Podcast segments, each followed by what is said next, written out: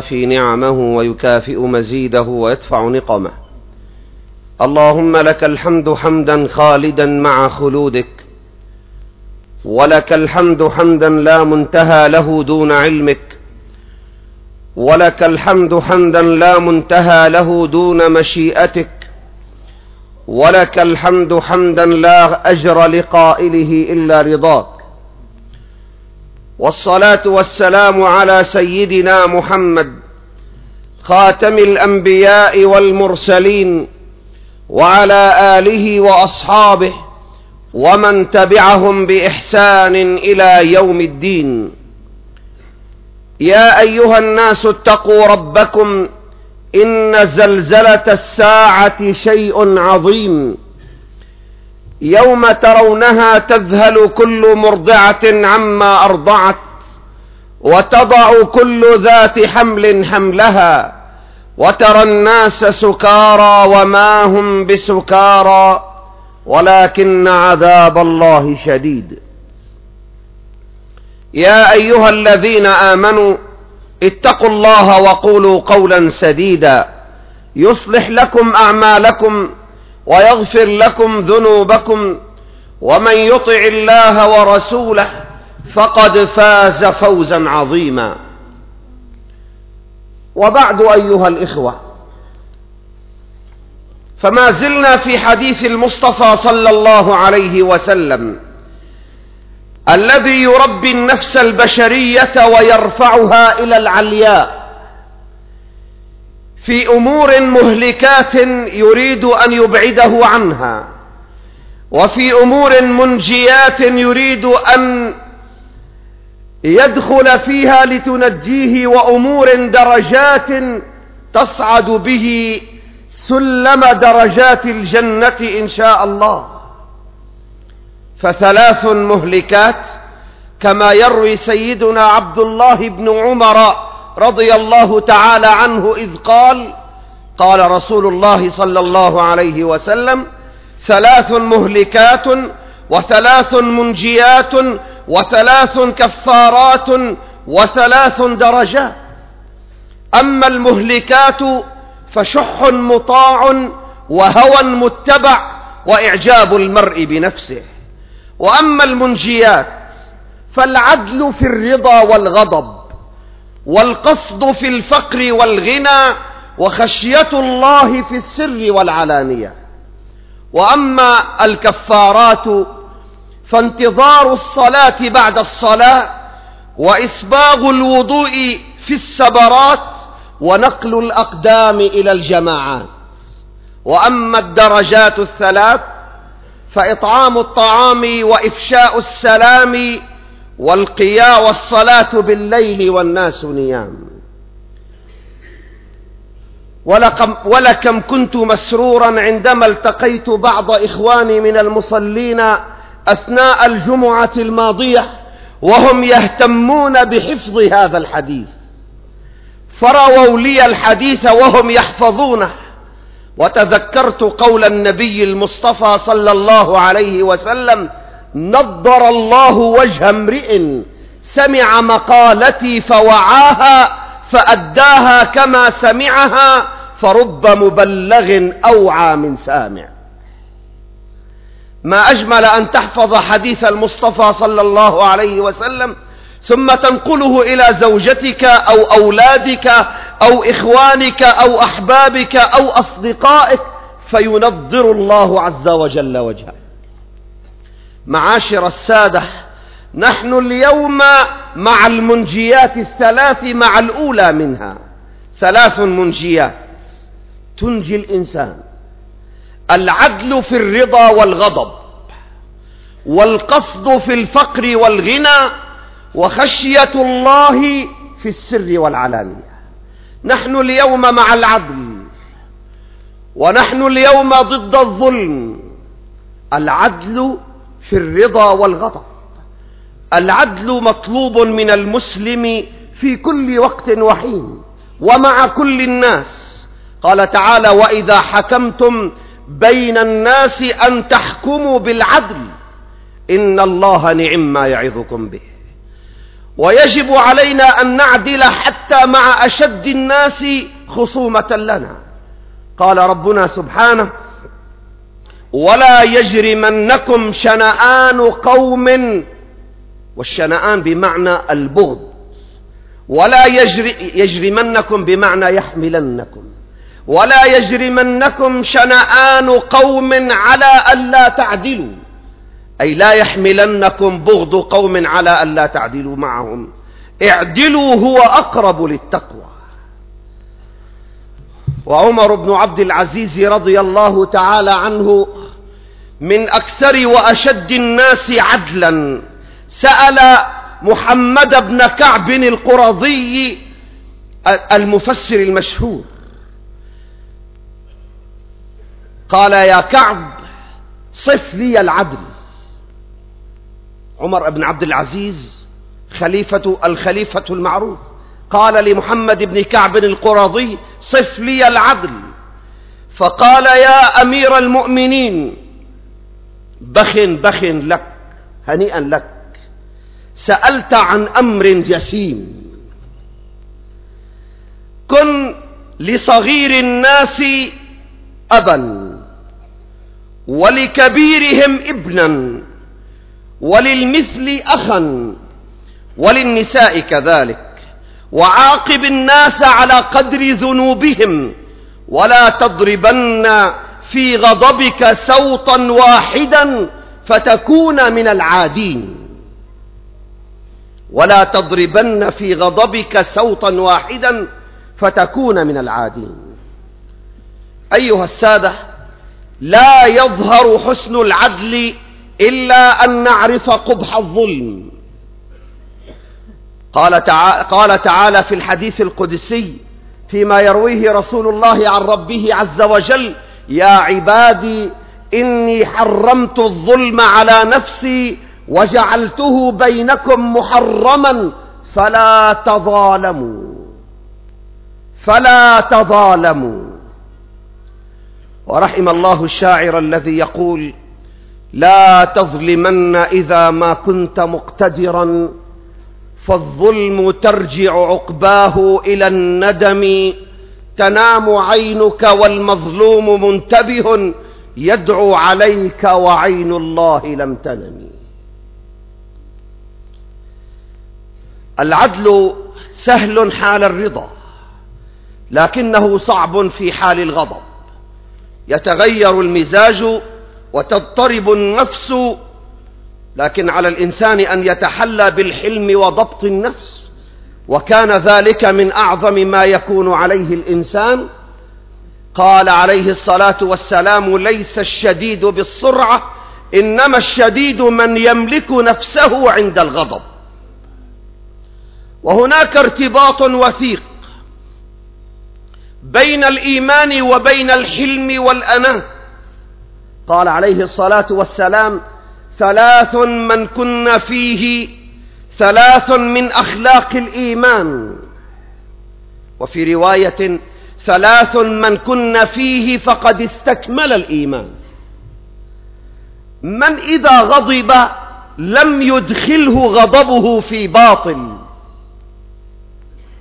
ومن إذا رضي لم يخرجه رضاه عن حق. ومن إذا قدر لم يتناول ما ليس له. من إذا غضب لم يدخله غضبه في باطل وإذا رضي لم يخرجه رضاه عن حق ومن إذا قدر لم يتناول أو لم يتعاطى ما ليس له. وكانت غزوة أحد وقتل واستشهد سيدنا الحمزة بن عبد المطلب. وجاءت هند بنت عتبة فشقت بطنه واستخرجت كبده فلاكته في فمها وأسنانها ونمي الخبر إلى النبي المصطفى صلى الله عليه وسلم. وغضب وكان يحب عمه الحب الحمزة حبا عظيما. غضب عليه الصلاة والسلام. فقال أما وقد مثلوا بي وكأن الذي ليك كبده هو رسول الله. غضب غضبا شديدا.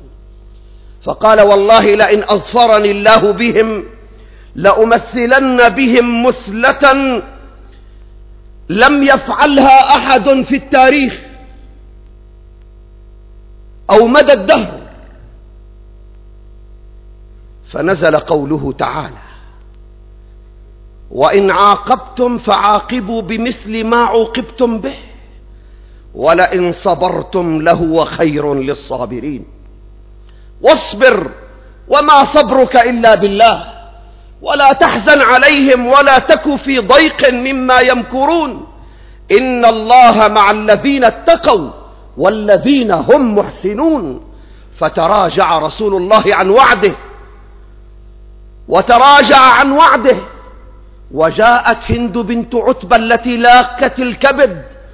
جاءت مسلمة عام الفتح فقبل النبي إسلامه وجاء وحشي الذي قتله بحربته جاءه مسلما فقبل إسلامه وإن عاقبتم فعاقبوا بمثل ما عوقبتم به ولئن صبرتم لهو خير للصابرين. معاشر السادة خرج النبي إلى أصحابه في مرض موته قبل وفاته بأيام. فقال لمن حوله من الصحابة وكأنه يريد أن يستسمح منهم يريد أن يستسمح منهم قبل أن يموت وهو رسول الله المعصوم وهو خير الخلق أجمعين. فيقول لأصحابه ألا من كنت جلدت له ظهرا؟ فهذا ظهري فليس فليقتد منه ألا من كنت أخذت له مالا؟ فهذا مالي فليأخذ منه ما يشاء. ولا يقولن أحدكم إني أخشى الشحناء من قبل رسول الله. ألا وإن الشحناء ليست من طبيعتي ولا من شأني. يريد أن يستسمح النبي من أصحابه وهو الذي أسدى إليهم معروفا ما بعده معروف. يريد أن يستسمح منهم قبل أن ينتقل إلى الرفيق الأعلى. صلى الله عليك يا رسول الله. ويأبى بعض الناس إلا أن يختم حياته بظلم. ويأبى بعض الناس إلا أن يختم حياته بأن يعصي الله. فتراه في مرض موته أو قبل أيام أو أسابيع من موته يأتي بكاتب فيحرم هذا من الميراث ويعطي هذا ويمنع هذا ورثوا هذا ولا تورثوا هذا. قال عليه الصلاة والسلام إن الرجل ليعمل والمرأة بطاعة الله ستين سنة فتحضرهما الوفاة. فيضاران في الوصية فتجب لهما النار. أبي الوفاة بيقول يا ابني الله يرضى عليكم عطوا البنت مثل الصبي. الله عز وجل جعل للذكر مثل حظ الأنثيين. فلماذا تتجرأ على الله؟ تريد أن تغير حكم الله؟ أأنت أشفق من الله على ابنتك؟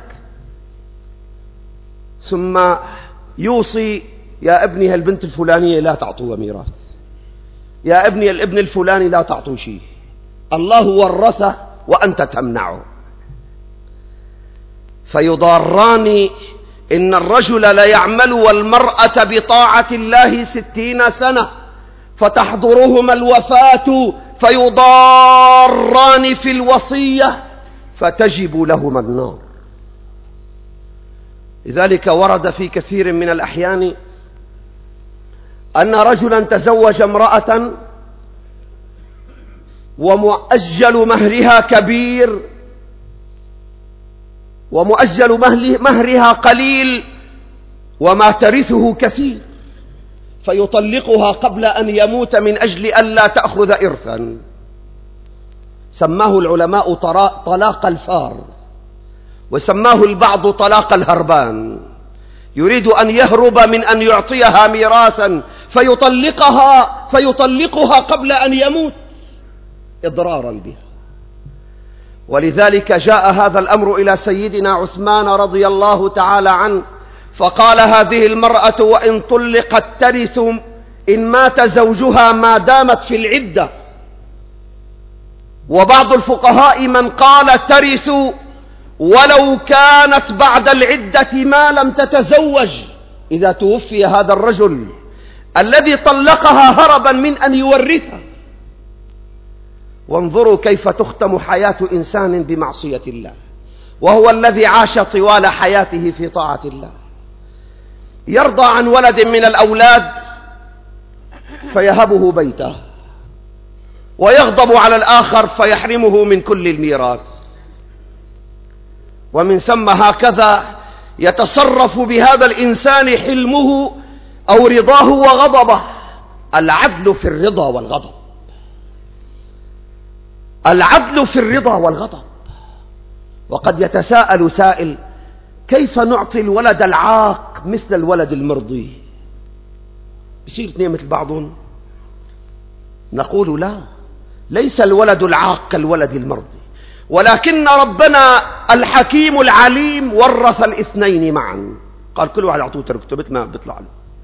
ولكن المرضي له رضا الله ورضا الوالدين. والعاق ليس له لا رضا الله ولا رضا الوالدين فكيف يغنيه مال؟ المرضي بده الله خليه ياخذ ثوابه من الله. بس مو بياخذ ثوابه تركه فلا يجوز لنا أن نميز بين الأولاد بشيء.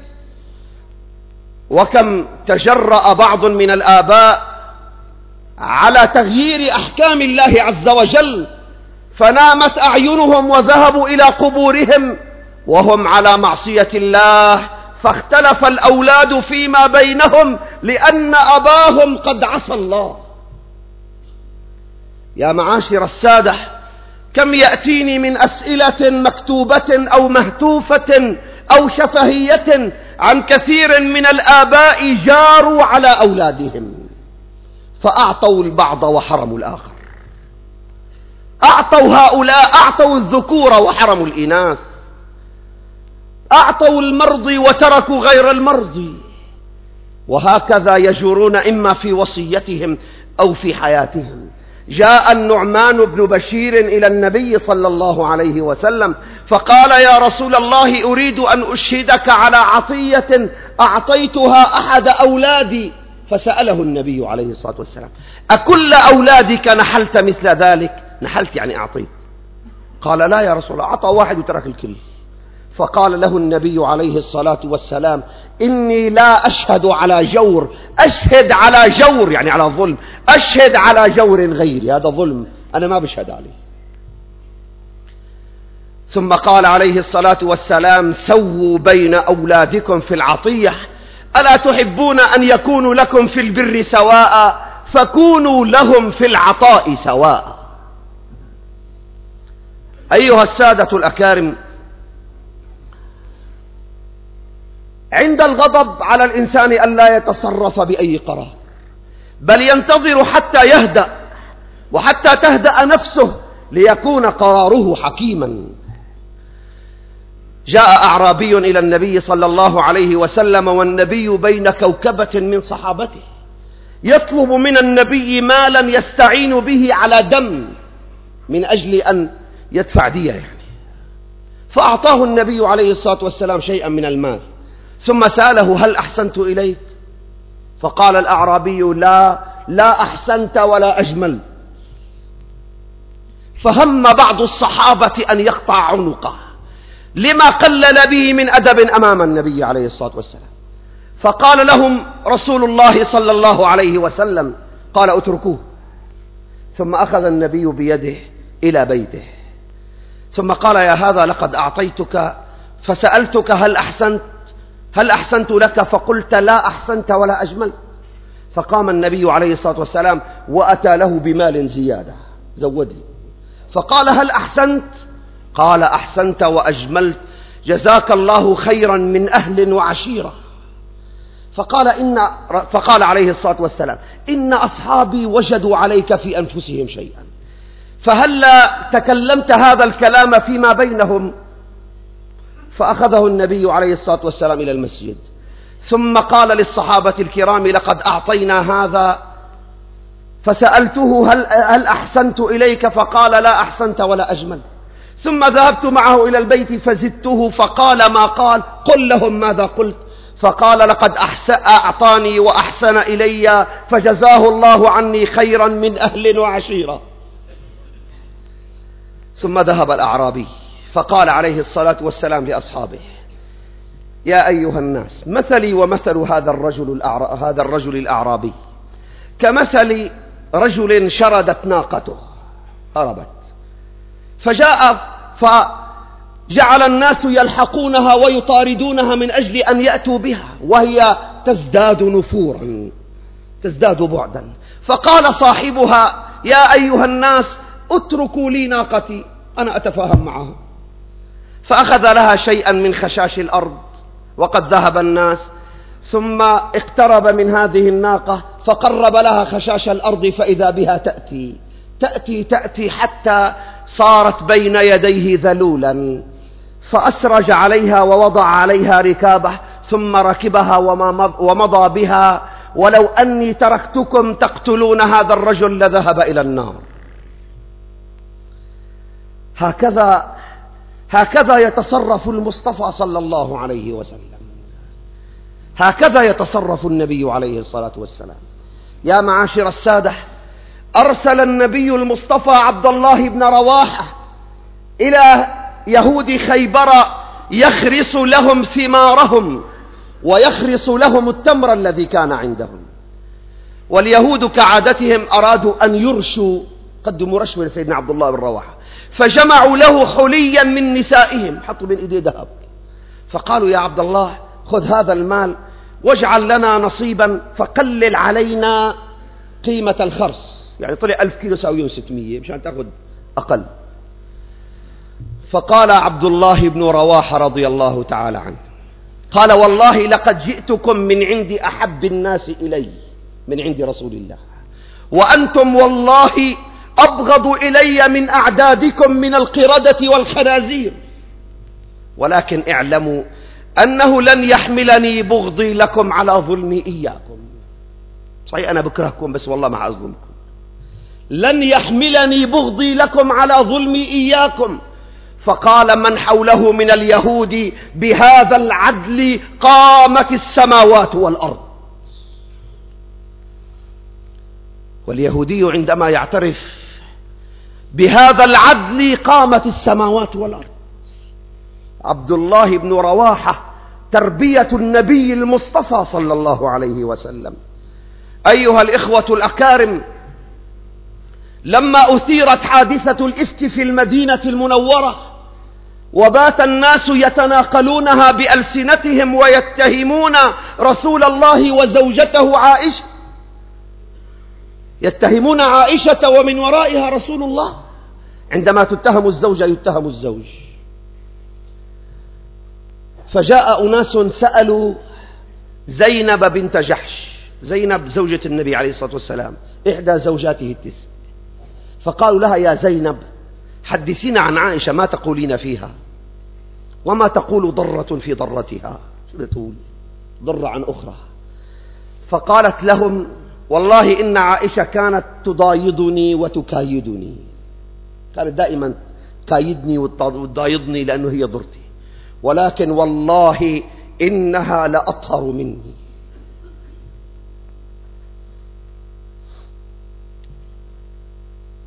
انظروا إلى هذا العدل. رغم أنها ضرة وتكايدها وتضايضها قالت والله إنها لأطهر مني. هذا هو العدل. لن يحملها ضرتها لعائشة أن تظلمها. إنما نطقت بالحق. قالت والله إنها لأطهر مني. ويكون الرجل مع زوجته على خير ما يرام. على خير ما يرام. فإذا به يأتي يوم من أيام السواد الحالكة فلا يعجبها ما يتصرف به الرجل. عشرين ثلاثين سنة من أحسن ما يكون يوم واحد صعب. فتقول هذه هذه الزوجة لزوجها والله ما رأيت منك خيرا قط. انظروا إلى الظلم أيها الإخوة. قال عليه الصلاة والسلام أريت النار فرأيت أكثر أهلها من النساء إنهن يكثرن اللعن ويكفرن العشير. قالوا يكثرن اللعن علمنا فكيف يكفرن العشير؟ قال تحسن إلى إحداهن الدهر كله فإذا رأت شيئا لا يعجبها قالت ما رأيت منك خيرا قط. نسيت كل المعروف. لا أيها الناس هذا ظلم. وتكون الزوجة مع زوجها على خير ما يرام. ثم يبدر منها ما لا يروق للزوج فإذا به يسبها ويسب أهلها وأباها ثم ينزلها إلى أسفل سافلين. لا يا أيها الناس هذا ظلم. هذا ظلم. العدل في الرضا والغضب شيمة الإنسان المؤمن. من إذا غضب لم يدخله غضبه في الباطل ومن إذا رضي لم يخرجه رضاه عن الحق فهو عدل في الرضا والغضب. لذلك نهى النبي المصطفى عليه الصلاة والسلام نهى أن يقضي القاضي وهو غضبان. إذا كان القاضي غضبان فلا يقضي ولا ينبغي له أن يقضي إنما عليه أن يغادر قوس المحكمة إلى بيته حتى يهدأ. لأنه إن قضى وهو غضبان قد يظلم إنسانا بريئا فيكون في ذلك جور وظلم عليه. ولقد ذكر ربنا لنا آيتين في القرآن الكريم. إحداهما في الرضا والأخرى في الغضب. وكلاهما تذكر الرضا والغضب وعلى الإنسان ألا يظلم هنا وألا يظلم هنا. أرجو أن ترعوا هاتين الآيتين انتباهكم إحداهما في سورة النساء في الآية 135 والثانية في المائدة في الآية 8 من سورة المائدة. قال تعالى في سورة النساء يا أيها الذين آمنوا كونوا قوامين بالقسط شهداء لله ولو على أنفسكم أو الوالدين والأقربين. إن يكن غنيا أو فقيرا فالله أولى بهما. فلا تتبعوا الهوى أن تعدلوا وإن تلووا أو تعرضوا فإن الله كان بما تعملون خبيرا. والآية هذه الآية في الرضا. ولو على أنفسكم أو الوالدين في حالة الرضا. لأنه بيحب أبوه بيحب نفسه بيحب يعني من حوله فيجور على الآخرين من أجلهم. الآية الثانية في البغض. قال تعالى في سورة المائدة يا أيها الذين آمنوا كونوا قوامين لله شهداء بالقسط ولا يجرمنكم شنآن قوم على ألا تعدلوا. اعدلوا هو أقرب للتقوى. هاتان آيتان أرجو من الإخوة أن يتفكروا بهم بهما لأن فيهما من المعاني في العدل في الرضا والغضب. ما فيهما من كلام الله عز وجل من عظمة وبلاغة. معاشر السادة إذا رضيت عن إنسان فليكن رضاك عنه بحق دون أن يخرجك إلى الباطل. وإذا غضبت على إنسان فإياك أن تظلمه. ولا كما يقول المثل العامي والله إذا رضي عن واحد بنزله من السماء وإذا غضب على واحد بنزله لأسفل سافلين. لا ليس هذا شأن العادلين. شأن العدل أحبب حبيبك هونا ما. عسى أن, يغوض أن يكون بغيضك يوما ما. وأبغض بغيضك هونا ما. عسى أن يكون حبيبك يوما ما. فلا تتخذ قرارا في حال الغضب.